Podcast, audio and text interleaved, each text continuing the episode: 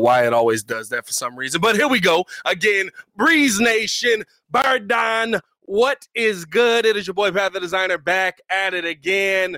The Chicago Bears have traded Robert Quinn to the Philadelphia Eagles for a fourth round pick. At least that's all we know. We're going to break down all that and more on today's episode of The Breeze. What does that mean for the Chicago Be- Chicago Bulls, Chicago Bears moving forward? What does that mean for the team as a whole? We're also going to talk about the game coming up and listen in on some of the press conferences. All that and more on today's episode of the Windy City Breeze Sports Talk Daily. Let's go.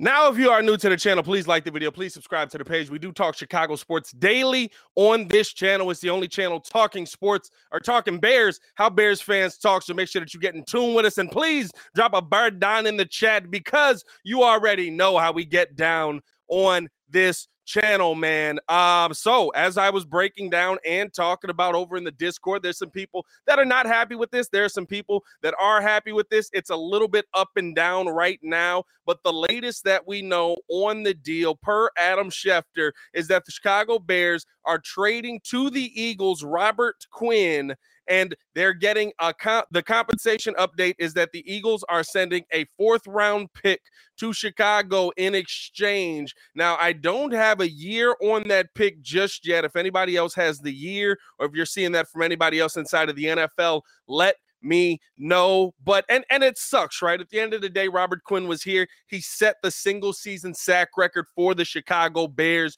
You would love to have a guy like Robert Quinn continue to be a part of this organization. And I am seeing that the Bears, it is rumored that the Bears are supposed to hold on to most of the money in this contract. So literally Um, the the uh, uh, Eagles are just sending back compensation. Don't have full confirmation on that just yet. Again, we don't have the full terms of the deal out there just yet, but at least right now, right, we can go off of what we know. By the way, before we get too far into this, we do want to let you guys know that today's episode is brought to you by Bird Dog Whiskey. Bird Dog Whiskey, where the motto is life is short, so add some flavor.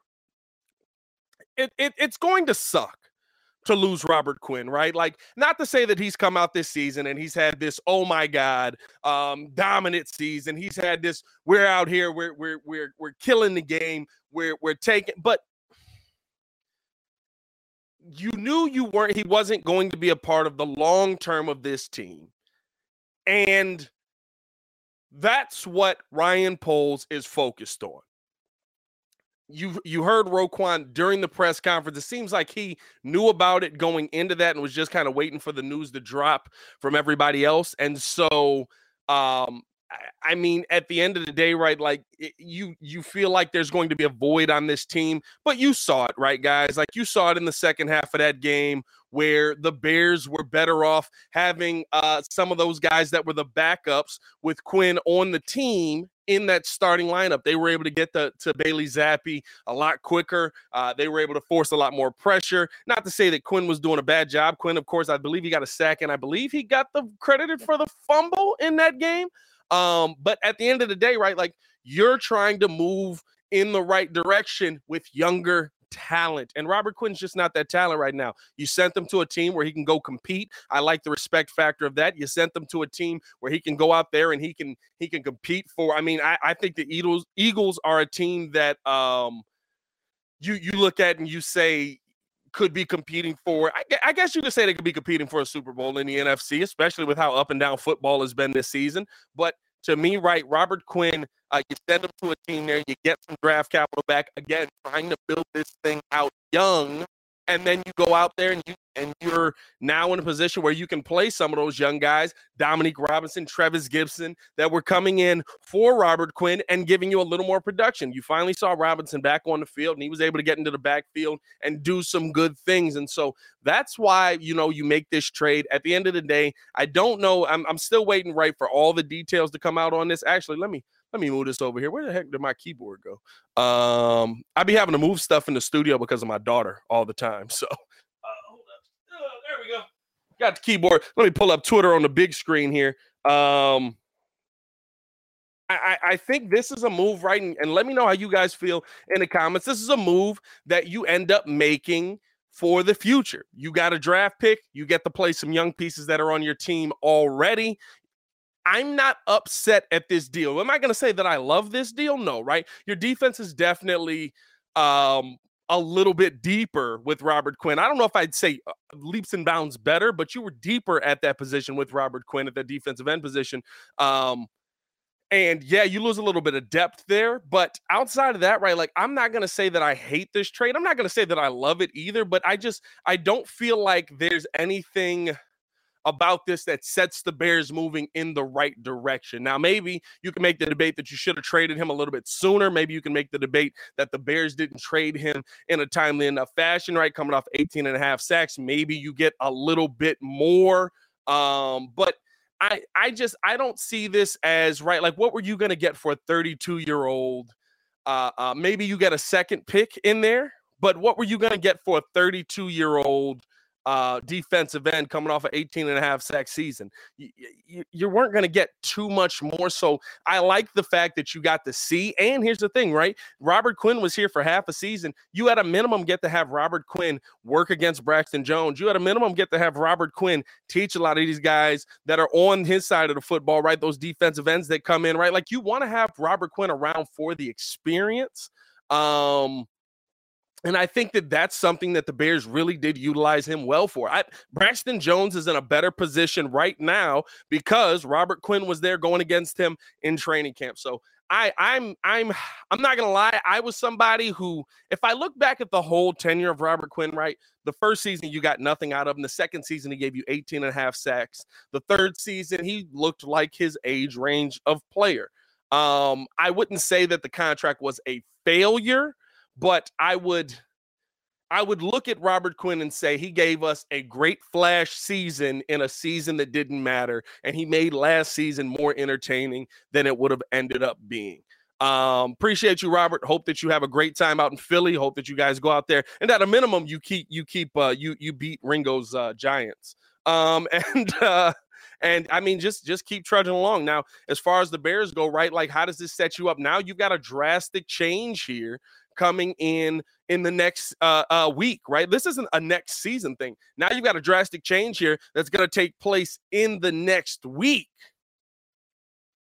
You got to go up against a, a, a Dallas Cowboys team that in the next week is going to uh, be scheming for what they saw in the second half of that Patriots game, right? And I, I think that that's the part, right, where now it kind of maybe, unless they knew this beginning of the week that this deal was going to get done or something like that and gave them a heads up, that's the part where you're like, okay, this kind of puts your defense a little bit more behind the eight ball. But again, Robert Quinn wasn't out here being a a a uh, um, dominant force week in and week out at the at the end of this thing. Um, so you have to absolutely get yourselves ready uh, with Travis Gibson going in there and being the starter, which I think a lot of us thought that Travis Gibson could have been a starter for this team coming into the season. So it's not a crazy concept that Robert Quinn's out of here. Like, right. Like, I, and I, I think, right, it was the one thing, and this is the thing that I'll continue to say. There's a lot of people, by the way, there's also a lot of people in here who are cheering for Robert Quinn, who absolutely were not Robert Quinn fanboys by the, be- at the beginning of this, right? Like, I don't, I don't know where all of this vitriol and hate is coming from. Is it because of one great game out of Quinn this season in which he played a half, basically? Like, I don't know where all of this, like, oh my God, how could we only get a fourth rounder for Quinn is coming from. Like, he hasn't been that great this season. He's done a, a lot for quarterback pressures, but that's about it. Um, but, and, and listen, over on the Eagles, maybe he'll play better. He probably will have more opportunities to get to the quarterback. He probably will have more opportunities to look better this season. I'm not mad at Robert Quinn being dealt. Um, I, I'm not mad at the compensation. Again, I don't love it one way or the other, but I'm not mad at it either way. I think this starts – I think the question around most circles with Bears fans is, is this the start of something, right?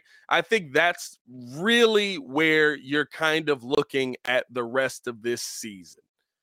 Is this the start of the Chicago Bears moving more of these veteran guys? Also off of a week where you saw your rookies have their best week this season. Jaquan Brisker showed out. Dominique Robinson played really well. Uh, uh, um, and Kyler Gordon coming away with an, a pick himself, playing really well. Guys that have continuously gotten better every week of the season. Every week of the season. Is this the start where you start to say, okay, now we're going to move this guy. Now we're going to move on from this guy. Now we're going to move on from this guy. Could Roquan be next? Um, could you see David Montgomery be moved? Could you see Eddie Jackson be moved? Could you see, right? Like, I think those are the questions now that come up because of how Ryan Poles is, is uh, um, scheming this thing, right? Like, Ryan Poles came out and he told you, this is not about right now. This is not about winning today. This is not about dominating today. Do we want to see improvement from our young guys? Yes. And guess what? Every single week, every single week, we have seen the Chicago Bears get better. Whether it's been incremental, whether it's been major, whether it's been, but like every week you've seen the Chicago Bears start to slowly move in the right direction, especially with those younger pieces on this team making the movements. And so that's what opens up deals like this where Robert Quinn ends up getting dealt. This is what opens up deals like this where you might see some of those other veteran guys getting dealt, or even, right, you see some guys that maybe the Bears aren't going to bring back in a contract next season getting dealt, right? And and we know how Ryan Poles wants to do this. We know how Ryan Poles wants to go about this. He wants to do it through the draft, which is why you see the draft capital being the first thing that we get back. Yeah, we. I, I'm I'm still waiting to see, trying to see if there's an update from Shefty or anybody. And I know Bakio tweeted to me if uh, if anything comes through. But um, I'm trying to see if there's any update right now on where the where the Bears are with the compensation of this. I'm not seeing anything from Shefty. I haven't seen anything from Field Yates yet. Um, I'm not even seeing the year yet on the pick, but I think, right, like with, and we'll keep an eye on that on Twitter uh, the entire time. That's why I keep looking over here. But I, I think that the the big thing about this is, right, where are the Chicago Bears going to be um, by the end of this season? Where are the Chicago Bears going to be by the end of this season? What position are you going to be in? Are y'all seeing twenty twenty-three? Where y'all seeing twenty twenty-three? I'm seeing fourth round pick. I saw the fourth round pick. I saw that compensation, but I don't know what year that is. Everybody's just saying twenty twenty-three. I'm not seeing twenty twenty-three anywhere. Uh, if it's a twenty twenty-three, somebody tweet that to me at Pat the Designer. Shout out to you guys who have followed me on Twitter. Uh, shout out to you guys for showing love. Um, but no, I think the thing, right, is, you look at this team, you see, you see young guys slowly starting to get better. You see young guys slowly starting to move in the right direction. You see young guys slowly starting to, okay, hey, I can figure out how to do this. I can figure out how to make this move. I can figure out how we can put this together, even with the limited stuff that we have right now, to win games. You're seeing a coaching staff that is developing multiple young guys in a week.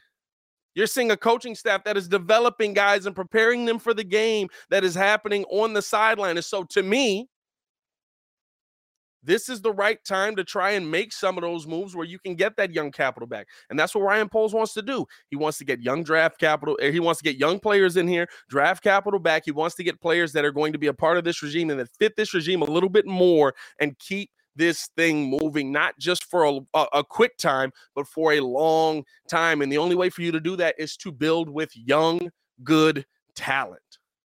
Young, good talent. So I'm not mad at this.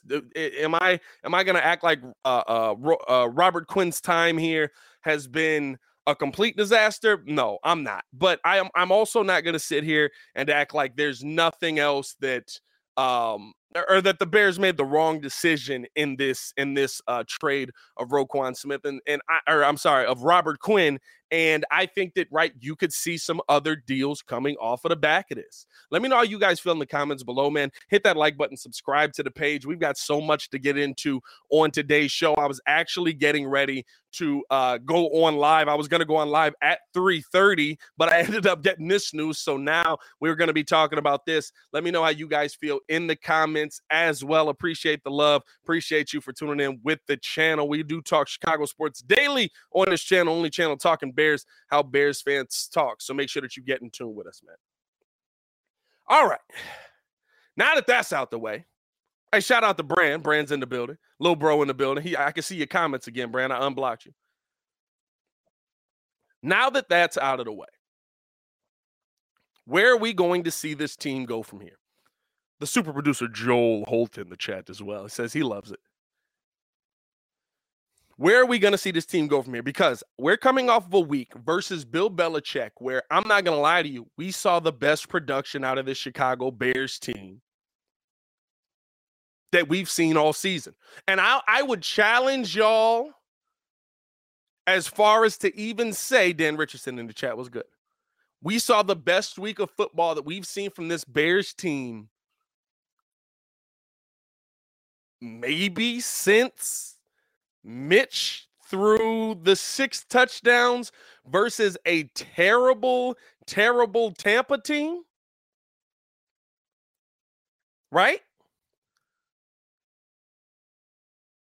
We saw the Chicago Bears go out there and put together a complete football game in all three phases. We saw the Chicago Bears go out there offensively, Justin Fields doing what he had to do with his legs. I'll have some statements on that as well, where I have to talk about how we're using Justin Fields. Uh, we saw Justin be able to make plays with his arms. We saw the offensive line, for the most part, right, come together. And the one thing that I will say is that you saw this Chicago Bears team for the first time in a long, long, long time not be completely outcoached. I mean, honestly, I'm going to be honest with you. Maybe the first time in ever. Maybe the first time ever. Is Coach Flus the first coach to ever do this? Not to be completely outcoached by Bill Belichick standing on the opposite sideline. I think Coach Flus is, because even Lovie got a fifty-burger put on him versus the Patriots, right?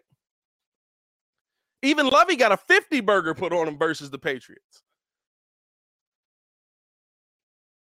So now your question that I have coming into this week is, how do you build on it in those different phases, especially making a major move like this trade-wise on the defensive end, whether it's a major move right on for the play on the field. Robert Quinn's a leader in your locker room. He's a he's a great guy. You saw how Roquan felt emotionally about him um, during his press conference where uh, um, – you know, they they they bring the news up about Quinn. Roquan gets emotional, shirt over the face, trying to hide the tears, um, ends up cutting the press conference early. Uh, you know what I mean? Like, you saw that, you saw how the team feels about a guy like Robert Quinn. So it is a major trade to move on from a guy like that, and it's a trade that a lot of these young guys haven't dealt with. Those are things that are, you have a lot of young guys on your defense. Those are things that are going to go into next week that could play a part in how the play of this team is going to be. And so, right, like, how do you build on what you just did? The best coached game, the best played game that I think that we've seen from the Chicago Bears as a team versus a versus a defense that was supposed to eat us apart, right? Versus a defense that was supposed to destroy Justin Fields. People were saying Justin Fields was going to die this week. You saw Luke Getsy call his greatest game. You saw Matt Flus coach his greatest game. You saw Justin Fields play the first game that I think he's ever played in his career, where we saw two good halves of football from him. You saw, uh, uh, uh, I mean, you saw Darnell Mooney, Equinamia Saint Brown, guys like that continuously getting open. How do you build on that going into Dallas now? And I'm starting it off with the coaching staff. I'm starting it off where, how does Coach Flus continue to prepare his team in the way that he prepared them for this game? And I think that he did an excellent job I think that he did an excellent job preparing this, preparing the Chicago Bears for this game. I think that he did an excellent job. Is it choppy? Is it coming through choppy? Bruh, this mug been weird. Let me check this mug, man. Appreciate y'all for showing love. No, um, I think that he did an excellent job preparing the Chicago Bears this week to come in and be able to make plays.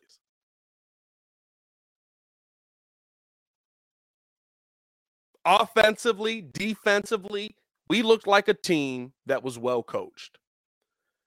We looked like a team that knew what it was, what, what it was doing against the other, uh, against one of the best coaches in N F L history.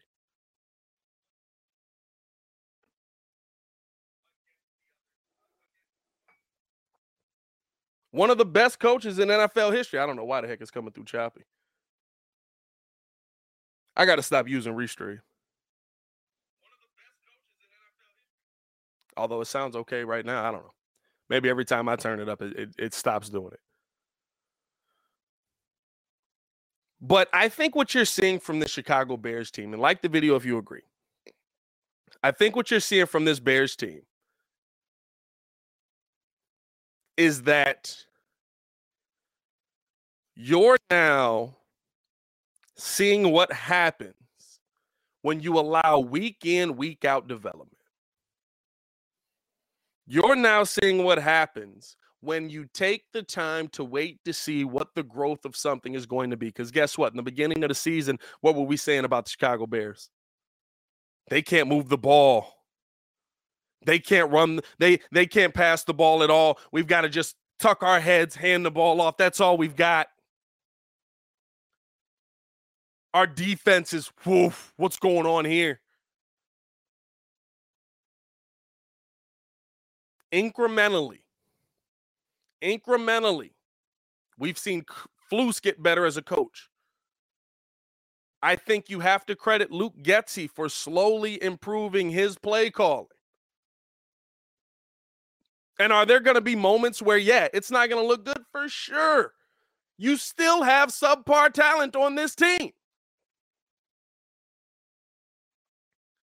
But over the last four weeks of football, you can't tell me that this football team has not continuously, really the last seven, but I think over the last four as a whole, you've seen this football team slowly adding a little bit more. You've seen this coaching staff. Let's add a little bit more. Let's do a little bit more. Let's make another play. Let's go out here and add this in. Let Justin, let's do a little bit more here. Justin, we need a little bit more from you here. Adding it, not all at once, but adding it as he could take in, as he could take in, the plays, the calls, having an understanding of what he's seeing on the defensive side of the football so that he's not getting killed. Because why? Has the offensive line gotten any better? Has the offensive line gotten any better? Maybe Braxton Jones has, but even that, right? Like, that's just incremental. And Baki's saying, check Twitter. So it looks like Albert Breer sending us the update here. Let me see. Let me see if I can just, boom, hit a share screen on this, John, here. Uh, looking like Albert Breer sending us the update. Philly is trading a twenty twenty-three fourth rounder to the Bears for defensive end Robert Quinn. The Eagles still have four picks in front of that one with their own pick and the Saints first rounder. So there it is. There it is. Still don't know if the Bears are eating most of the money on that. But that's the deal. Bears get back a twenty twenty-three fourth rounder. I like it. You're adding draft capital. You're adding young players to this team. You're adding young players to this team. Joseph saying the O-line's gotten better, but it hasn't been a stark difference. Um... in pass pro as much as Justin Fields is stepping up like a boss. one hundred percent. one hundred percent. And that's the thing about this team that, that I really want Bears fans to focus in on as we're continuing through the rest of this season. They're giving the team, and this is this is a credit to the coaching staff. Now, is there still a long way to go? Am I making long-standing predictions on this team? No, not at all. I'm I'm not I'm not going to come out here and say that all of a sudden, right, the Chicago Bears are are uh, have found their head coach, O C, and D C of the future. But what I am going to say is, based on the seven weeks that I've seen this season, the Bears came into this season knowing we can't put Justin in a position for him to go out there like the Cleveland game last year. We can't put Justin in a position for him to go out there like the, uh, uh, I mean, really pick your game from last year where Matt Nagy was just throwing him out there, right? We can't allow him to get killed.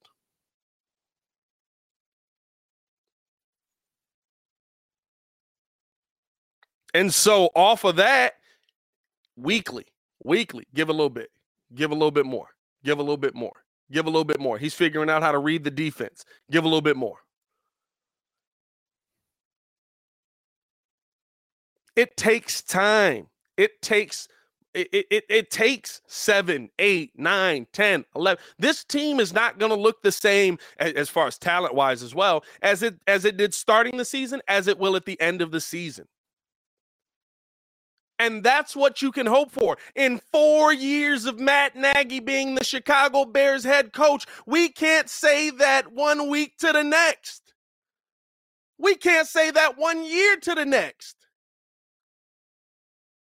We can't say that in four years of Matt Nagy being here, the Chicago Bears improved in some position four years to the next. We're seven weeks into Flus, Poles, uh, uh, uh, Getsy, and Williams, and we look at the other side of the ball, and we're like, well, wow, look at that. Jaquan Brisker's getting better. Kyler Gordon was Kyler Gordon was awful to start the season. Kyler Gordon looks pretty good. Right? The the uh, Justin Fields absolutely looks like an N F L quarterback all of a sudden.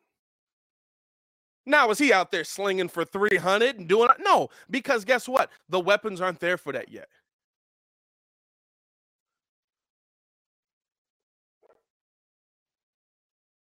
The weapons just aren't there for that yet.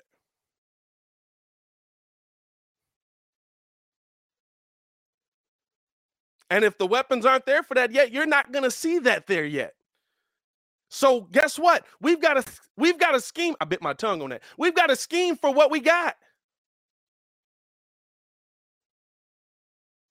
And I'm seeing Flus, I'm seeing Getsy, I'm seeing Williams scheme for what they have. That's all I asked for from this season. I knew the Chicago Bears weren't going to win a Super Bowl. I knew the Chicago Bears weren't coming into this season this year and, and going out there to, to compete for the N F C title game. I said if we got there, it's a Christmas miracle. Crown them, put a statue up to them right out in front of Soldier before we leave the stadium, and you need to make a second statue for Arlington.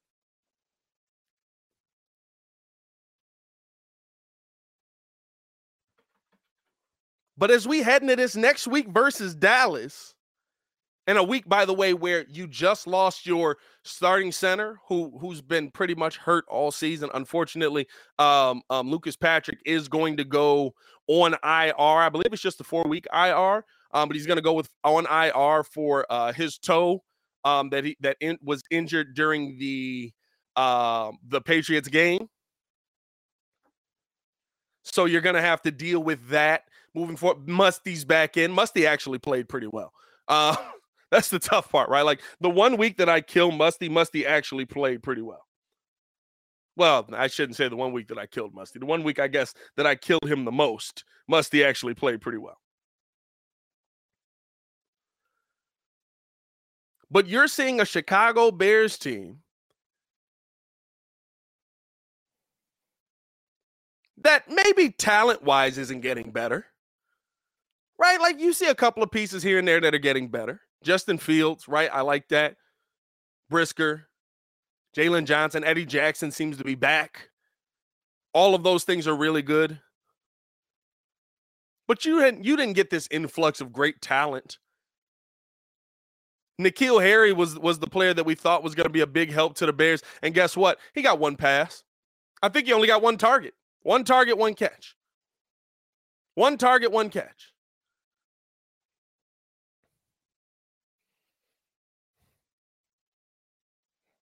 And so I'm looking at this coaching staff and I'm saying, okay, but guess what? They're working with what we have. They're, they're figuring out how to win games, or they're figuring out how to be competitive in every game. And what we have, Alan Williams, we've talked about this defense how many times? How many times have we talked about this defense? Saying, man, it's just, I, I don't know. I They don't have it there. They're not getting a rush. They're not getting here. The Bears have only allowed one second half touchdown all season.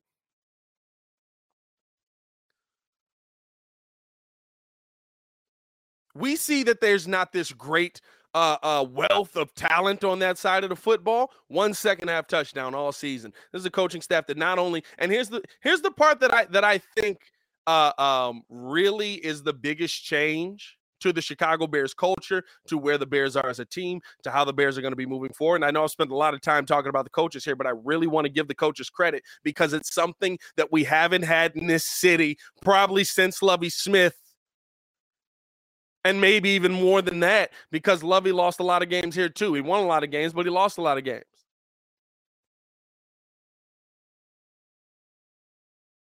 But when the Bears went into halftime and Bailey Zappe was eating you up, I felt so good. I felt so good about the Chicago Bears going into that half and figuring out how to beat Bailey Zappe. The halftime adjustments from this team are there. We haven't seen probably since, and I keep going back to Lovie Smith, halftime adjustments. We probably haven't seen since Lovie Smith a team come out of the bye looking better than they went into the bye. You remember the last time that we played the Patriots in Foxborough? Do y'all remember that?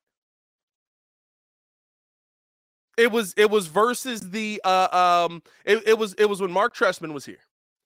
It was when Mark Trestman was here. Who remembers how that game went? Who remembers how that game went? We got a fifty burger put on our heads. We got a fifty burger put on our heads. Do you remember the other side of that? Just the post-game show. Not, not the other side of the game, just the post-game show. The the one one of Mark Trestman's many, many stupid statements here. The best thing the Chicago Bears have going for them right now is the bye.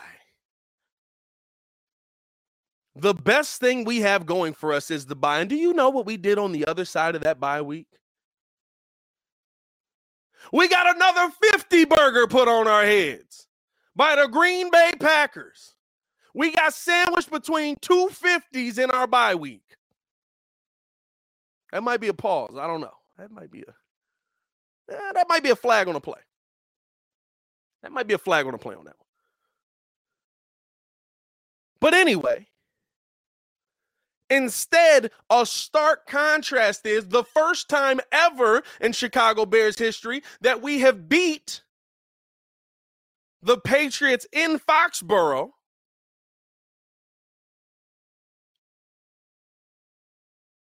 Not only did we win the game, but our head coach completely outcoached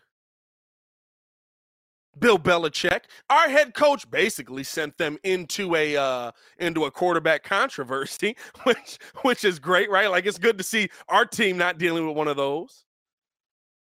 We beat their pants off in every single play of the game. Every single facet, every area. We beat the pants off of them.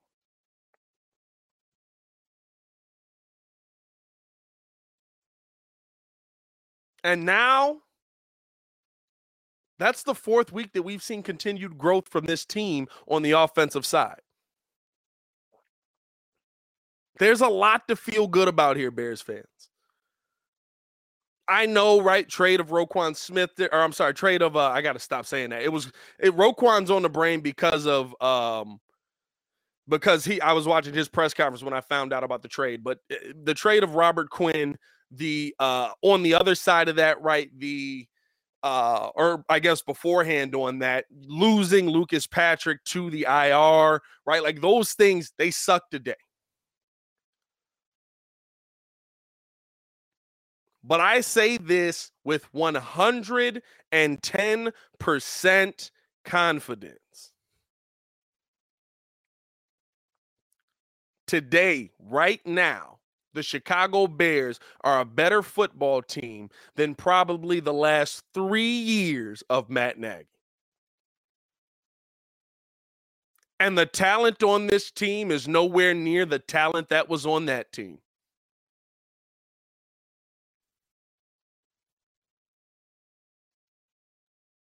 Hey, man, I appreciate y'all for tuning in and rocking with us. We're going to get into uh, listening into the coaches on the other side of this, man. We're going to get into uh, breaking down. I just got to do a little preview of the Bulls tonight as well, man. So we'll get into that as well. Appreciate you guys for tuning in and rocking with us. Hit that like button if you haven't done so. Subscribe to the page. Still want to know you guys' opinions on Robert Quinn. Also have to talk to you guys about a poll that is over on the community tab. So tune in with, uh, uh, make sure you stick around. But before I do all that, man, I do want to tell you that today's episode is brought to you by Bird Dog Whiskey. Uh, actually, I might I might not get to the Bears, uh, uh, the Bulls preview, because I also have a, a take on Justin Fields that I absolutely need uh, the Bears coaching staff not to do after I did all of that love.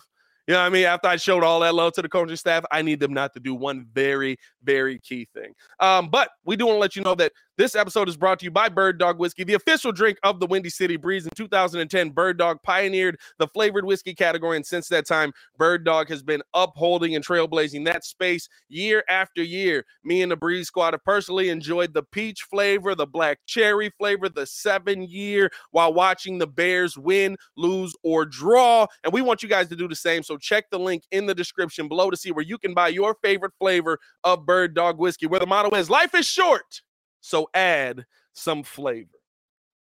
Now, we'll finish off, I'll, I'll finish off the game, uh, finish off this, this episode of The Daily Show. Uh, by the way, hit that like button, subscribe to the page if you haven't done so. We do this every day. That's also, actually, let's start there. We're going to be going back to a familiar format of The Daily Show, but I need you guys to let me know something in the community tab. There is a poll up where I want to bring back the Monday through Friday Daily Show, and so it's, it's my show. I'm going to do it. Uh, so, um, but I want to know which time works best for you guys to tune in and rock with us. We've got three options over on the community tab. After this episode, go vote on that and let me know what time is going to work best for you. We're going to try and sit down, be live at that time every single week, Monday through Friday, because, listen, there's just too much sports going on. We need to have these moments on The Daily Show, man. We need to have these conversations, so we're going to keep building this thing up. Um, on the other side of that, though, appreciate y'all for tuning in and showing love. I need this Bears coaching staff to not do one very, very, very important thing for me. Or to do one very important thing, not do, whatever. While I love the game plan that we ran out there versus the, the New England Patriots, I love that there were more designed runs. I love that there was more rollouts. I love that there were more moving pockets. I love all of that. Please, Luke Getsy, Matt, or, uh, uh, Coach Flus, whoever else is on the offensive side, do not fall in love with Justin Fields simply running the football. That's not the quarterback you drafted. That's not the quarterback you drafted. I know that Lamar Jackson and Justin Fields are both black dudes that are fast. But please do not try and turn Justin Fields into Lamar Jackson. But, Pat, Lamar Jackson won an M V P using his legs, and and he's now, you know, kind of figuring this out. And he's like, listen, you use what you have to use as a necessity. Right now, Justin has to use his legs as a necessity. The line ain't good enough. And I like that I saw the Bears using him in a way where he's keeping his eyes down the field. He's focusing on throwing the football. He's focusing on, okay, I got to make this pass. But if I need to, I can take off. I like that. I want to see more of that. Keep doing that. But please, for the love of God, do not simply turn Justin Fields into a twelve to fifteen times running the football quarterback, because you know what the thing is about those quarterbacks. And while I credit Lamar Jackson, he is amazing. He is a human joystick. He is a freak of nature.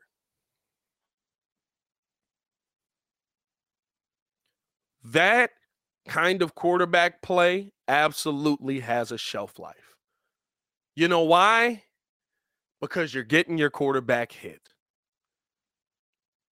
The one thing that I look at the Ravens and say, and it's the one thing Ringo has talked about with the Ravens the entire time, they have to figure out what the heck a wide receiving weapon is for them. Because it looks like, to me anyway, Lamar Jackson has become a much better passer this season. Are there moments where he's still has his Lamar moments, right? LaFumble sneaks up in there a little bit, you know, or he still like throws into some, some coverages that you're like, ugh.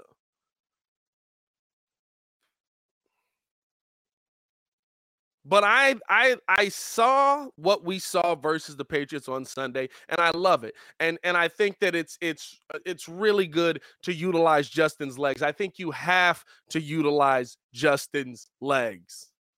I'm not saying don't allow Justin to run. I'm not saying don't design runs for him. I'm not saying don't utilize his legs. But what I'm saying is don't fall in love with it, because the thing that works, the thing that wins games, and no matter what anybody's going to say, right, you saw a total domination offensively, defensively, special teams from the Chicago Bears on Monday night versus one of the smartest coaches to ever hold a clipboard. Your head coach did that. Your O C did that. And no matter what you say, they're going to look at that and they're going to say, this worked really well. We should keep doing what works really well.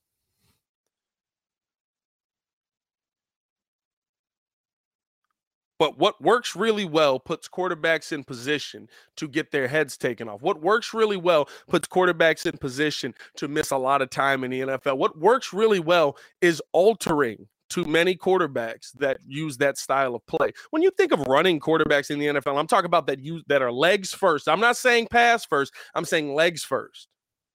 And I think the thing is too, right? Like I saw, what was it? Marcus Spears and them were on, and they were like, "Oh, Justin Fields likes to run. Big shock. Justin Fields would love to see them run." Justin, like, what? What? What did y'all watch of Justin Fields in college that told you that that's what he loves to do? Justin Fields was drafted for his arm talent. Justin Fields was able to put the ball down the field. Justin Fields was able to hit you in stride. Justin, like. I, Like, that was a weird thing to say. Like, I get, right, like, we see what Lamar is, but just because, like, Justin and Lamar are similar builds, similar, I don't know about similar speed, but, you know, like, I guess I'd say similar speed. They got similar speed. I don't know if they're as fast as each other, but I'd say similar speed. I think the thing is, for me,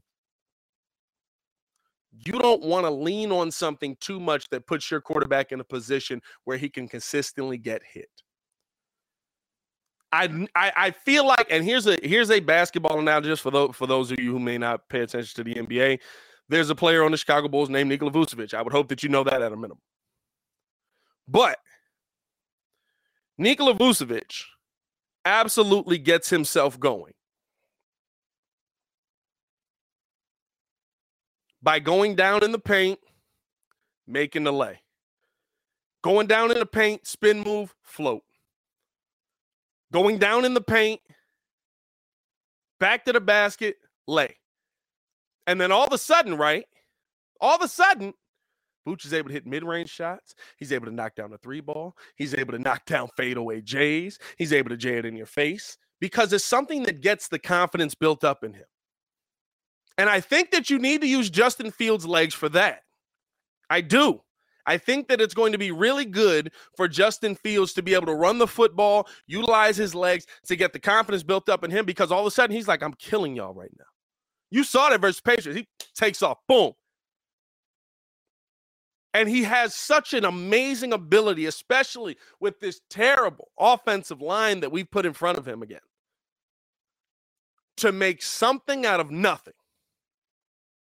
I mean nothing. If y'all have watched the All twenty-two yet, I mean, there are plays where Justin Fields gets a gain of fifteen, where there's not one wide receiver open. The offensive line is falling down around him. He's literally got guys bumping into him, grabbing at his jersey, doing everything, and he gets a fifteen-yard gain out of that. You need to utilize his legs for what they're good at.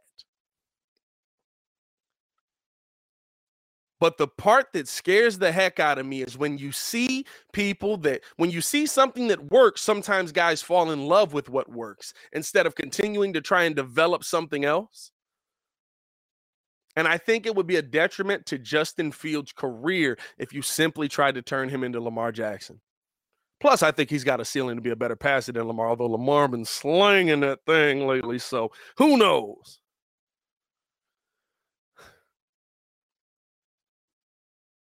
But that's my only concern. That's the only thing that I looked at from that game, and I was like, man, I know it's working, but I don't want to see this the rest of his career. I don't want to see this the rest of the season.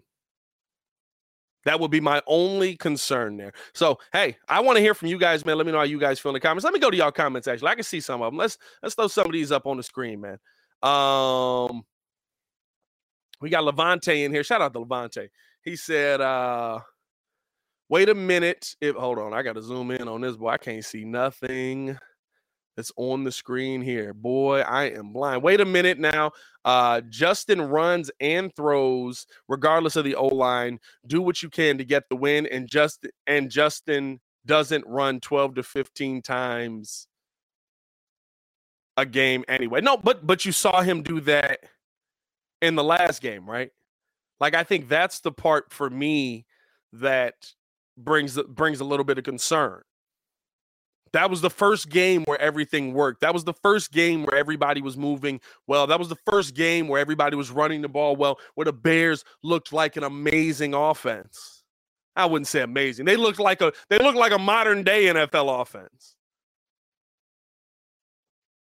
It's the first time. And you know that coaches will fall in love with that. Um, Joseph says, if you've got a three-headed beast in the backfield, it'll only naturally open up uh, gapping holes in the secondary if used and schemed and timed right. Yeah, one hundred percent. No, I'm not saying don't use Justin's legs. I, I, here's the thing. You can't get away from using Justin's legs this season. You just can't. There's some plays that weren't schemed runs. It was just Justin Fields going, oh, shoot, my offensive line is not very good. I have to get the heck out of here. I'm going to die. That's really what it came down to. And so at the end of that, now you're looking at that and going, oh, well, he had to do what he had to do. He made a play. It turned into something big. I like to see that. I want to see that. Let's continue seeing that. I just fear the overuse of that. That's the only thing I fear. Uh, Baki says, uh, oh, basketball, uh, basketball reference here. Uh, it's like when you say, it's like you uh, say, Pat, about Vooch. There's a difference between a shooting big man and a big man that can shoot. one hundred percent. one hundred percent, right? And that's and that's the thing for me with Justin Fields. I think that there is so much potential in the arm of Justin Fields. I think there's so much potential in Justin being able to deliver the football down the field. I think there's so much potential in Justin being able to just I, I think there's some some there's been some accuracy issues, um especially in the last game, right, on the deep throws, but those medium throws right now, boom, dead in the chest, making that play, boom, hitting guys over, making plays, right? Like, that's what I want to continue to see from Justin. And while I'm fine with you using the legs, using the legs to build confidence, using the legs to feel good about where you're at and continuing to move forward, I just don't want to see the overuse of his legs to where now it's like every other play or every third play, you've got Justin Fields on the run. Uh, Bando says, I actually feel like they used him perfectly. Most of his runs was uh, his choice, not set plays, will probably go down better with receivers. Uh, and I think that, right, like, again, this season, there's not much you can do about it. This season, there just isn't. There's not a ton you can do about it because the offensive line is going to be eh. Except in the running game. Except in the running game. I'm probably the one person that gives us more of a chance versus Dallas than anybody, because I believe Dallas is twenty-sixth in rushing yards allowed. And um, the Bears run the ball pretty flipping well. The Bears run the ball pretty well. So uh, I, I'm I'm excited for uh, – I'm more excited for this Dallas game probably than most people are, but we'll see kind of what it turns into. Um, let's go out to uh, – let's listen into the press conference. It's got about ten, fifteen minutes left on here. Maybe I'll go a little bit long because I do want to get Justin Fields' presser in here as well, and I think Flus is about thirteen minutes. But let's listen in to what uh, our team and our coaches had to say on – Um, you know, basically the the the what we saw in that Patriots game, um, what we can do to improve into the next game. Let's take a listen in here. Uh, hold on. Special teams overall have been a strong point for us.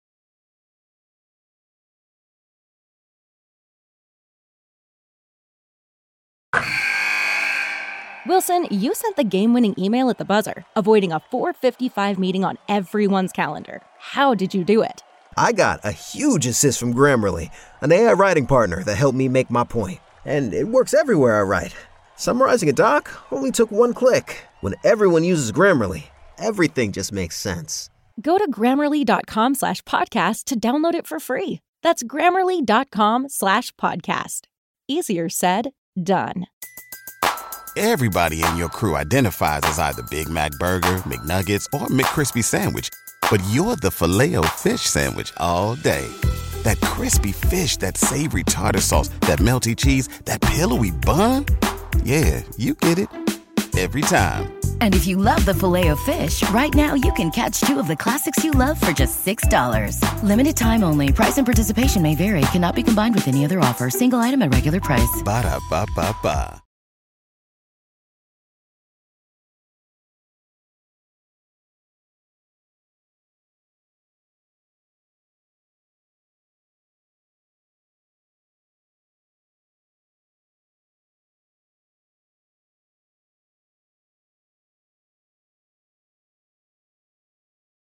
So, uh, I'm excited for him. He's certainly deserving of that.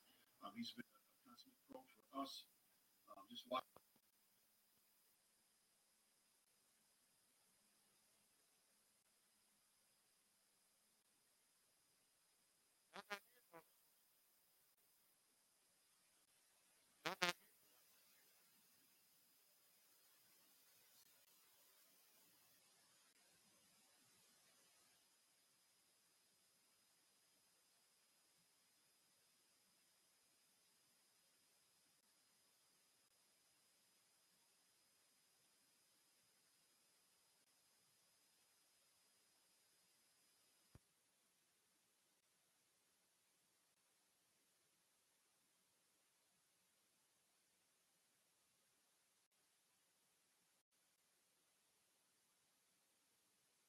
For the twenty-one day window today, so we're going to see where he goes now um, in terms of his conditioning.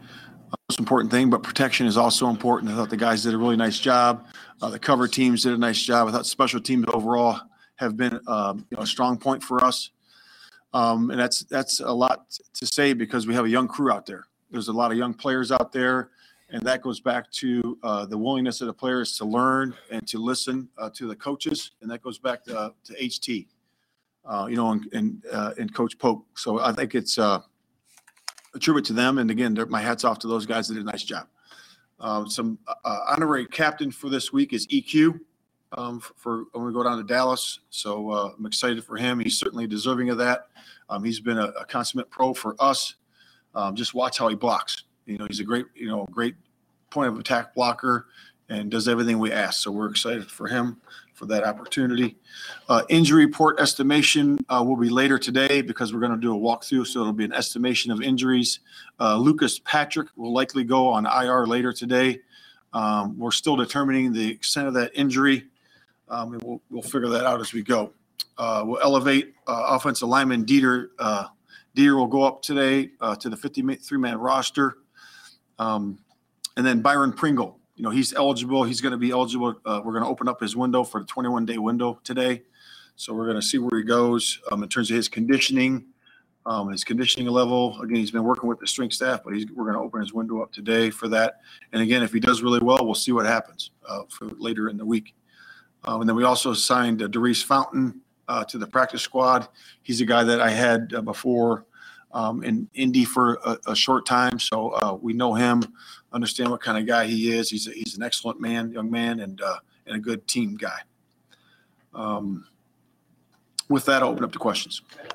Going back to Monday night, there was the third down conversion where, where Justin escaped and hit Cole, and then Cole rushed the ball back in to, to get the, the next snap up. Yeah. I'm curious, first, your assessment of just the completion yeah. and what happened there. And then secondly, obviously something you guys have been working on since the spring to see Cole be alert, aware, and that whole operation run as smoothly as it did. Yeah, it's it's just if you're always if you're ever uh, concerned about, first of all, the play was a nice play. You know, it was a good scramble. It was a good scramble drill. He he got himself open and great throw and quick, a catch. But uh, after that, you know, when it's near the sideline or we, we don't know if it's quite at a completion there, we want to get on the ball um, and go as fast as possible so uh, the other uh, you know opposition doesn't doesn't get a good look at the play and can't throw the flag. So that was really um, operation there. I thought we did a good job.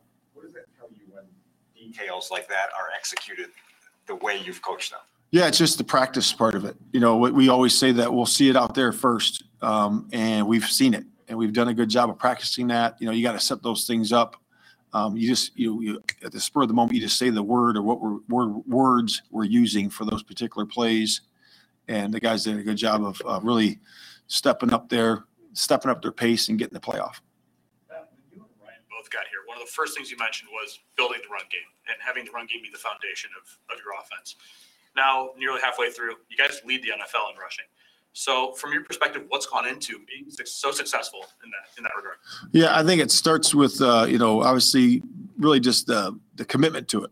You know, you have to commit to that. Um, you know, a lot of people say it and they don't. Then they run the ball fifteen times. You know, but uh, it's it's we're committed to running the running the ball.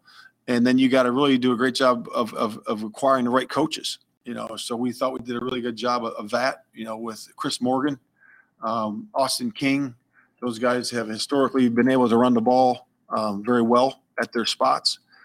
And uh, so those guys have done a great job of teaching our guys, um, you know, and then the scheme itself. The scheme itself is difficult, um, you know, with the inside-outside gap trap, um, you know, toss – toss to either side, all those things that we do. And then obviously the element of the quarterback, you know, you have the, uh, the, the quarterback that has the ability to run. He certainly gives you another element, another, uh, you know, dose of yards, so to speak, uh, in the running game. So it, it's, uh, it's been good so far. Are more teams like in today's day and age, when you talk about, you know, the commitment to it, where a lot of teams will say they want to run the ball and they don't, like, is that just a harder thing in today's N F L to commit to based on personnel, based on this is a passing league or whatever? Yeah, I think it depends on the staff. I think it depends on the head coach and the G M where, where, their, where, where their eyes are. You know, so I think a lot of teams, uh, you know, to, in order to be good, you have to be able to run the ball. Um, that, that's been proven. Um, and, again, and analytics say differently sometimes, you know, but uh, I know that when you control the line of scrimmage and have the ability to run the football, uh, you control a big part of the game on either side of the ball. So that's what we're committed to. And with, uh, with Lucas Patrick going on I R, safe to assume that Sam Mustipher is still the guy at center, no change there? Or- yes, it, it'll be Yep, it'll be that for sure. Yep. Matt, Matt, how much of your success do you think against the Patriots was because you were on the mini-bye and having all that time to prepare? And with in regard to that, how much do you think this next week on short rest will be a, even maybe even a better indicator of just where you are as a team?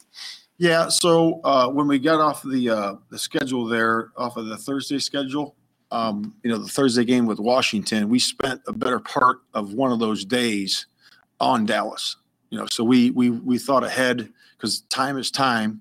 You only get so many times. So we spent a better part of one day of that break on first and second down versus the Cowboys. So we've already got a chance to look at that. We were already ahead of that. So we feel like we're in a good spot. Uh, with that. Now we're doing a walkthrough practice today, and that's really about keeping the players fresh. So we'll still get the scheme in. We'll, we'll be all squared away there, and then we'll work on the first and second and third down tomorrow. I know you've done that kind of thing before, even in training camp, looking ahead. But is that common? Is is that your own kind of thing, that idea of taking, you know, trying to get a week ahead? Cause everybody- yeah, I just look at – I'd always work back and look at the time. You know, so where where do you gain the time? You, you know, in these short weeks, long weeks, you always you still have the same amount of time, but sometimes you got to think ahead a little bit and put that time forward. You know, and, and it's it's important to do that. Uh, we've always done that uh, since I've been in pro ball. You know, with who I was with first, so it was uh, it's uh, it's important to do. Cowboys defense, obviously, a lot of stuff starts with Parsons. I'm curious your yeah. specific evaluation of what you see from him, and then also just the things that, that Dan Quinn does to, to really strain an offense. Yeah, it's just really you know using your your skill, you know, using your your your best player, and he does a good job of using him. He's moving him around all over the place. Um, he he plays off the ball linebacker a little bit, but mostly he's on the edge, you know, and he has the chance to move him right to left. And of course, D Law is a good player too, you know, so you got some players there that, that are a handful, and we got to do a good job and know where those guys are. What's so dangerous about Parsons? I think just his quickness, and he's, and he's very strong, you know, so I would say the quickness off the ball, you know, he can beat you to the punch, and then really his strength, uh, you know, his really his intensity um, is also really good. At, at running back, and, and David and Khalil were relatively even in touches. I mean, what's kind of your thought process with those two guys? Yeah, just we really like the one two punch there, um, and we're going to continue to do that. Uh, they both bring an added element to the game for us, so we're going to keep using both guys, and uh, we, we feel that's a, a real strength for us on our running game, you know, and in the passing game. So we're excited about having both those guys uh, for us. For a long time had the buy-in of your whole locker room, but after a win like that, seeing like your principles play out, does it does it give you an energy that is a little different, or does, do things feel different around the team? Yeah, I mean, I would just say that, you know, when you have success, you know, you have to handle that a certain way. You know, when you have adversity, you have to handle that a certain way. And I think when you become a mature competitor, you have the ability to handle them almost one and the same. Um, so certainly when you win, you know, there's all this other stuff going on, but there's distractions in that. When you win, there's a lot, there's a lot of uh, so-called hype for, you know, a victory or two victories or three victories, whatever that might be. When you're in the middle of a season, I think that you have to keep everything in perspective. Look at the performance for what it is. Okay. And how can I improve? If you lose by five or win by nineteen, whatever that is, it is what it is. It's over now. So now you got to go ahead. How can I improve today in practice with my coach inside the scheme and make sure I'm doing things the right way for the guy next to me? And I think that you have to look at both of those things the same, because the performance is over now. It seemed to be a buzzword last week, particularly coming off the games that you guys came off of. What did you see, good, bad, or otherwise, second half Monday night in terms of finish and what, and what you're looking for? Yeah, I've been, you know, pleased with the guys all year in terms of their, you know, mental and physical stamina in the second half. Now, what we needed to improve on was the execution part of it, you know. So um, the guys have been there. We've been there to make those plays. Uh, now we just had to finish off and do it. So we challenged the guys last week about getting that done in practice first, and then they, they had an ability to do that in the game uh, last week. So we'll see what, what we do this week. Matt, your operation for coach challenges uh, in-game, how does your operation work? For in-game challenges, yeah, I mean, I, you know, obviously have a couple sets of eyes upstairs, you know, that help me to see where it is, and then we'll we decide, you know, obviously in the first half you can be a little bit more liberal with using it because you want to. It's it's the first half, and then, you know, really just make a decision. You know, if we feel comfortable and confident about it, we'll throw the flag. If not, we'll just hold it. And so the voices that are in the headset are analytics focused and. How, how did you determine like who would be in like your ear for challenges when you were going? Um, I would just say the best set of eyes up there that we use. You know, certainly there's an analytics guy up there with me, and then also uh, you know whatever side of the ball is going to help me. We have one guy on each side that'll help also. Man, is Bailey Jones Junior still in consideration as a punt returner? Obviously, you guys went uh, Dante. Yeah. Night. Yeah, yeah. It, like we said, it's a work in progress. You know, obviously you had the two muffs. You know, so now we're just you know we're looking for consistency in practice. You know, so Dante is is doing that. He's done that for us, and he's and again he's got to do. He had one the other day too, so he's just got to make sure that he's squared away. Uh, the guys work hard at it. And the first thing about those guys is securing the football. So we'll just keep working those guys in there and put the guy in there that we feel best for that particular game. Yeah, what's the coaching point on Justin put the ball on the ground four times? It seemed like there were different scenarios. Yeah, you know, just, you know, I'll just say, make a generalized statement that, uh, you know, ball security is number one, you know, so it's important that everybody who handles the ball does a good job with the ball. So it's, uh, it's uh, you know, it's been brought to everybody's attention, you know, that we did have those. You know, I think it was maybe four or five of them in the game, and we just got to work to improve that. Is it as simple as saying the weather was bad? Or, I mean, is that any excuse? No, no, it's never an excuse. The ball is the ball, and it's the most important thing. So the weather is going to be what it is. It's for the same for both sides. So we got to make sure we we uh, figure it out. Two more. Second, obviously, this is your first time in this role, and to have say the first part. Back to Cairo. Okay. For a second. Yep. What does it do for you as a coach, just in terms of situational planning and, and decision making, when you know that you've got a guy that has been nails and ultra reliable the whole year? Yeah, it's great. It's great to have that, because you know when you're in a certain part of the field. You know, we just, you know, we know we, we got to do certain things on offense to put ourselves in that position to make sure it's a good situation for that particular kick. And uh, we've done a good job of that. So, yeah, it's it's certainly comforting, um, and he's done a good job. He's he's he's a pro through and through, and he's he comes to work every single day. Matt, just for you, for you, what does it mean to see Justin have the game that he did the other day? Because, you, you know, you ride that roller coaster with him, too, and when he's struggling, I'm sure you feel for him. So to see him play well on a national stage like that, you know, what are you feeling for him? No, it's like anything. Like we talked about with Eddie Jackson earlier in the in the year, you know, I think that when you see a player succeed, you know, as a coach, you have joy. You know, you have joy in that. You you you uh, like to see that. You like to see him have fun playing the game. And then, you know, obviously the the the result was good, and that's good to see for his growth, you know, and where he is as a quarterback. As far as Bailey, what do you guys need to see in practice for him to get more snaps on? Consti- oh, offense? Yeah, yeah just, uh, just you know, consistency. You know, consistency of alignment, assignment, key technique, him executing his, his position. Yeah. Thank you. Thank you. That was Coach Flus, head coach of the Chicago Bears. I uh, had to put the headphones on because I uh, forgot I had this set up a completely different way. I don't use Restream as often anymore, but uh, getting back to using it a little bit. But no, that was Coach Flus uh, kind of breaking down right what he saw and what he wants to see from this Bears team moving forward, especially heading into this week, um, kind of how they're going to work it. I mean, listen, he talked about a commitment to the run game. The Chicago Bears are one of the best running the football teams in the N F L. Um The Dallas Cowboys are one of the worst at stopping the run in the N F L. I would say expect a heavy dose of the Chicago Bears running the football in this next Dallas game. Again, I would I would almost I, I would also say right expect to see a little bit more of uh, the Bears. Uh, um, what's what's what's the right word? I I'd almost say expect to see a little bit more of the Bears. Uh, um, you know, using Justin Fields similar to what they did this week, uh, seeing Justin Fields get out of the pocket a lot. You do not want Justin Fields and Micah Parsons meeting face-to-face very often. I think it's inevitable to not see somebody run into Justin Fields uh, this week if you're trying to drop back to pass, um, you know, twenty to twenty-five times. But I do think that there's a there's a route for the Chicago Bears to win a game like this. I know Dallas's defense is very stout against the pass, but that's not what the Bears' bread and butter is right now. The Bears have been dominating teams in the run game. Multiple, I believe we've only had one game under. If, am I? Let me double check that actually before I before I just come out and say that. I believe we've only had one game this season under two hundred total rushing yards. I want to double check that. Uh, um, Let me see. Let me see. Let me go to StatMuse real quick. Let me pull up StatMuse real quick, but because that's really where the Bears' bread and butter has been this season. And I think only one game, I want to say the Houston game maybe, is the only game this season where the Chicago Bears ran under two hundred yards. They, they've they've been able to dominate the football uh, uh, um, every week. And and it, it's where this offensive line works best. Again, that's kind of going back to the beginning where I was talking about the coaching staff. Go with what works. Go with what continues to work.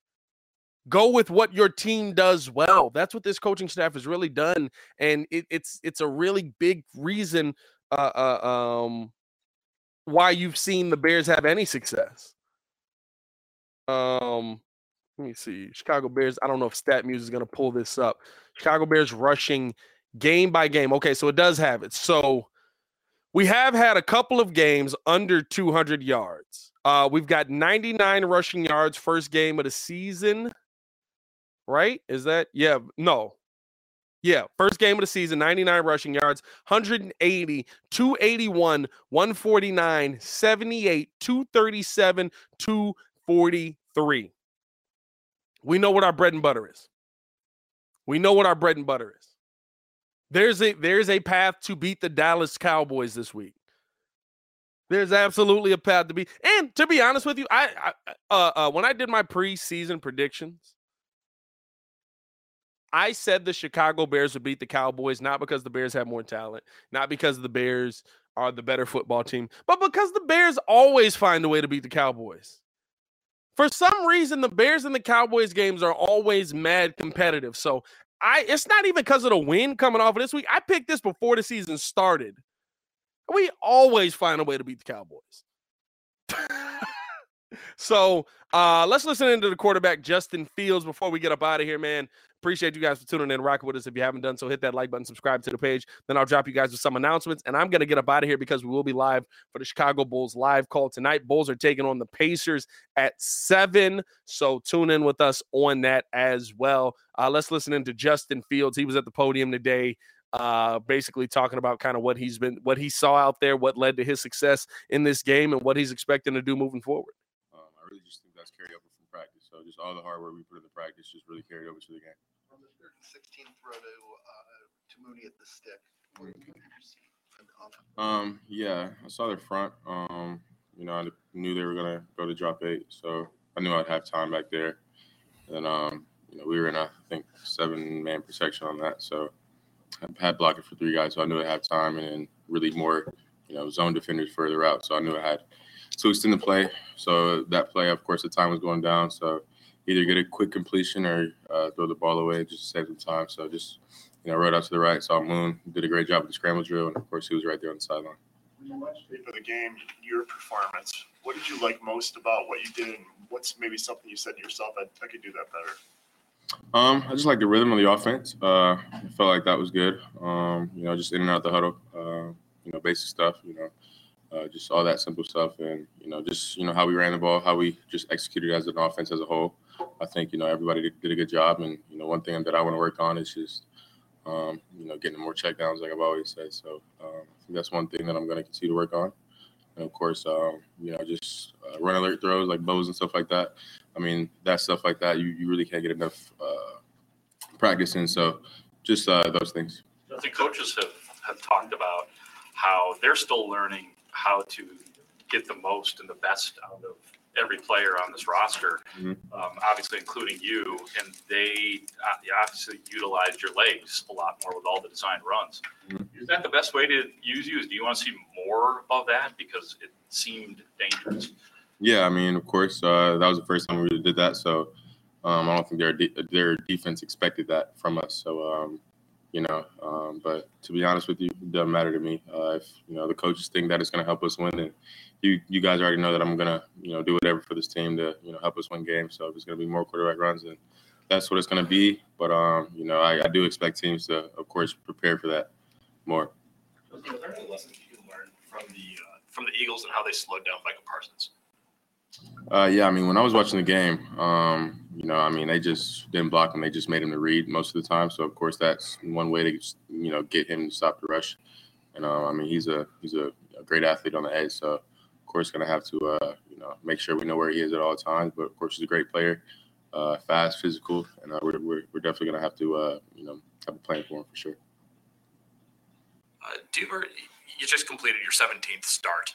And you're – you know, have very high expectations for yourself and you're critical and all those things, but do you ever have to take a step back and say, I just finished one season's worth of starts? Uh, no, not really. Um, no, no, I, I haven't looked at it like that, to be honest with you. Why he gave a sly smile, yeah, just me, like it, it just you know, clicked with him. Every day and try to just improve on the things that I can improve on. Late, late third quarter, you had a, a first down deep ball to Darnell. He was kind of play action. He ran a little double move up to the, toward the, mm, the end zone. I'm just curious, when you w- went back and watched that, what did, what did you see? It almost looked like you were a little bit frustrated after the play. Because I thought it was a dot. I thought I put it perfectly, but it just kept rising and rising. So, uh, yeah, I mean, just the, you know, shot we took and just overthrew him by a little bit. Then McCourty said, the, like, after the game that some of the plays that you guys were running reminded him of stuff that they saw, I guess, a month prior with Lamar Jackson. And obviously with Lamar, I mean, there's, I, don't, I think he's got the most design runs of any quarterback over the last couple of years. Are there things that you see within his game that you could incorporate, that you would like to incorporate, I guess, going forward with what you can do? I mean, I mean, we just, you know, took some of the run plays that they had. And then, of course, I mean, Lamar is the, you know, best running quarterback in the league. So, Um, I mean, anytime you can, you know, run like him, it's it's always going to help your offense out for sure. Did you watch Lamar film? Uh, they, uh, the cut-ups of the plays, yeah, the the cut-ups of the plays uh, they had, you know, the Ravens running the play for. So, was, was there anything you saw him do that, that amazed you? Um, I mean, he's just, you know, quicker and faster than everybody else. So it's like, I just hope to be quick like that one day. Um, you know, so yeah. Is he faster than you? Faster than me, uh, pro- I don't know. We we have the race, but he's definitely quicker, quicker than me, and more shiftier than me for sure. Last week it was, last week it was all about you guys having so much time coming off of a mini bye. Now you come off this great win, and you got to quickly turn the page. What is the greatest challenge in doing that? Um, just you know, uh, just you know, getting back, you know, not hanging on the lot, the win, you know, too long, um, and just you know, focusing on, you know, Dallas. Uh, we didn't have practice today; we just had a walkthrough, so. Um, You know, just having guys lock into the walkthrough. We just finished up, and I think the guys were, you know, focused through, through that. So uh, that was great, and uh, really just, you know, making sure all of our bodies are, you know, ready to go by Sunday. But uh, other than that, just, you know, mentally locking in, uh, kind of like, you know, the Washington game. Of course, we have longer than that, but yeah, just making sure everybody's on their P's and Q's when it comes to knowing what to do and uh, uh, knowing what what what what plays we're gonna run. You mentioned wanting to be better on your your checkdowns. What is that a, a process of? Is that is that a speed of the game thing in terms of? No, it's just better? it's just me maneuvering in the pocket and you know finding a lane to throw it to Demo or to whoever, or even you know just moving uh, there faster and not holding on to, uh, not looking you know downfield as much. How impressive is it what Sam Mustipher did? He loses his starting job and then he's back right back in there, and he just seems like he just picks up where he left off before in each quarter. I mean, I mean, it's pretty impressive. Uh, you know, last week, you know, he wasn't, you know, um, he wasn't the happiest about, uh, you know, the move, uh, as nobody would be. But, um, you know, he handled it like a pro. Um, you know, did the same thing that I've seen him do, you know, since week one uh, in terms of routine-wise. And, you know, um, I think he handled it well. So, um, you know, him coming in the big in the game for us was uh, big for us. And, I mean, he, he, he played his hardest and he played tough. So, definitely proud of him. Coach Flus talked about the commitment to the run game for you guys in this offense. What do you appreciate about the fact that you guys are successful when you run the football and how it's helped you? Yeah, I mean, you know, running the football, uh, you know, I don't think any offense in this league can be, you know, successful without running the football. Um, it's it's hard to be successful without, you know, getting the run game going. So um, uh, really just, you know, the run game just opens up, you know, play, action, pass, and really, you know, every other element of your offense. So, of course, always getting the running game going. You know, it's, it's definitely going to help me out playing quarterback. We've got a couple more. Monday night, you came in with, with Cairo. I'm just curious what you feel about having a guy like that on your side. And, Cairo? Yeah. I mean, Cairo's awesome. Um, he's awesome. Um, he works hard. Doesn't say much, but, um, you know, he's he's a great guy, um, you know.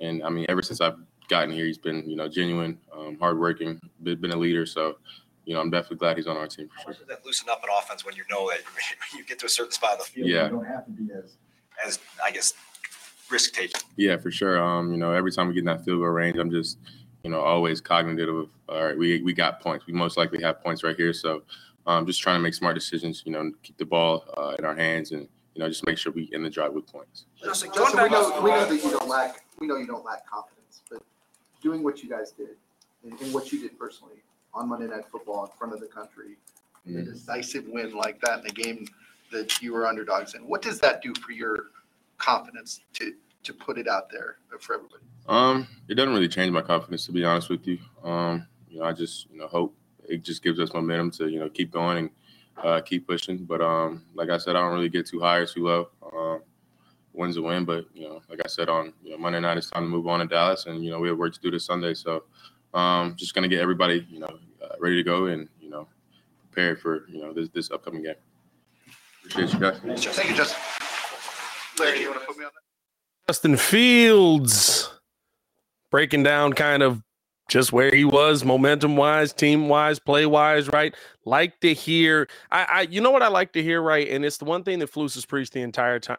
time and we'll and we'll get out of here right after this, man. Appreciate you guys for tuning in and rocking with us. But the one thing that I like to hear from Justin in this situation, and, and what I really, really, really love about where this team is, enjoy the win, good win, or deal with the loss, tough loss, move on. Deal with what's happened. Whatever happened has happened. Move on. Right? Because no matter what happens, it's week freaking seven. I feel like Club Dub when it was here. While I'm not going to act like I wasn't one of the guys that enjoyed it, I loved Club Dub, right? Like, you love seeing the lights going off. You love seeing the team be happy. But the thing with Club Dub is, right, like, it puts such a, such a high, high long-term praise on the win. A win that means nothing in the long run. A win that means nothing in the long run, right? It's a week seven win, or a week one win, or a week two win. What happens when you have six losses in a row? Right? That is the one thing that I think that everybody on this team is really taking in. Hey, listen, let's go out there. Let's get this win. We got this win. Boom. Let's go next week. And I and, and when you listen to Flus, I don't know if y'all listen to Flus, but even when Flus talks about it, it's like a nicer way to me of hearing Bill Belichick go, "I'm on to I'm on to ball, or I'm I'm on to uh, Carolina, or I'm on to Chicago." But coach, didn't you think that we're on to Chicago? But coach, you really struggled in it. We're on to Chicago.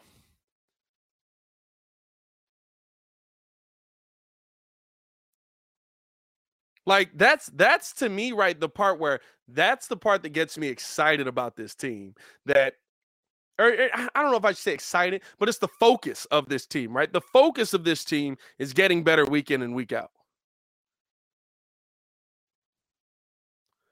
The focus of this team is, while this W is happening, what does it mean for the long run of this team? While this is a great moment to experience, what does it mean for the long run of this team? I love that about this team. And I think that's why we've seen them be able to make these, these incremental growths, because it's not just focusing on, wow, what a game. You were amazing. Love what you did there. It, it, it's just, hey, um, good job. Great play. Love what we saw there. Think we're doing some good things.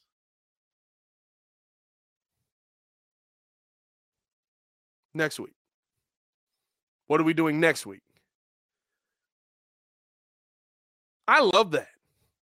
I love that, man. So, hey, uh, appreciate you guys for tuning in and rocking with us. As always, man, I'm going to get up out of here because we will be live tonight for uh, the Chicago Bulls versus Indiana Pacers game. So tune in with us on that as well. Um, as always, man, it's your boy, Pat the Designer, back at it again. Oh, some announcements. Um, I So we're going to be bringing back the Daily Show on the community tab right after this. Go vote for which time you want, or you, I mean, if you're on your mobile device, you can just swipe down and go to the community tab on the page. Vote for which time is going to be best for you to jump in the live and rock with us. We're gonna we're going to be live Monday through Friday yet again for the Daily Show, so tune in with us on that. Um, also, tune in tonight. We got an announcement on some of the merch coming out. So uh, rock with us during the Bulls live call. Can't wait to see you guys in there as well. Um, is there anything else that I got? Yeah, da, da, da, da, da, da. Uh, I think that's about it, man. Appreciate y'all for tuning in and showing love. As always, man, it's your boy, Pat the Designer, back at it again. To continue watching our Chicago Bears content, click the links on the screen or check the links in the description below. Y'all, I had to burp from the beer. Don't worry about it. Y'all stay safe out there, Chicago. Peace. Enjoy all your favorite sports like never before at BetMGM. Sign up using code CHAMPION and receive up to fifteen hundred dollars back in bonus bets if you don't win your first bet. When you register with BetMGM, you'll get instant access to a variety of parlay selection features, live betting options, and the best daily promotions in the business. And with BetMGM at your fingertips, every play and every game matters more than ever. Remember to use code CHAMPION and receive up to fifteen hundred dollars back in bonus bets if you don't win your first bet. Place your money line, prop, or parlay bets with the king of sportsbooks today. BetMGM and GameSense remind you to play responsibly. See Bet M G M dot com for terms. twenty-one plus only. Virginia only. New customer offer. Subject to eligibility requirements. Rewards are non-withdrawable bonus bets that expire in seven days. Gambling problem? Call one eight hundred gambler. Promotion. Promotional offer not available in Washington, D C Wilson, you sent the game-winning email at the buzzer, avoiding a four fifty-five meeting on everyone's calendar. How did you do it? I got a huge assist from Grammarly, an A I writing partner that helped me make my point. And it works everywhere I write. Summarizing a doc only took one click. When everyone uses Grammarly, everything just makes sense. Go to Grammarly.com slash podcast to download it for free. That's Grammarly.com slash podcast. Easier said, done.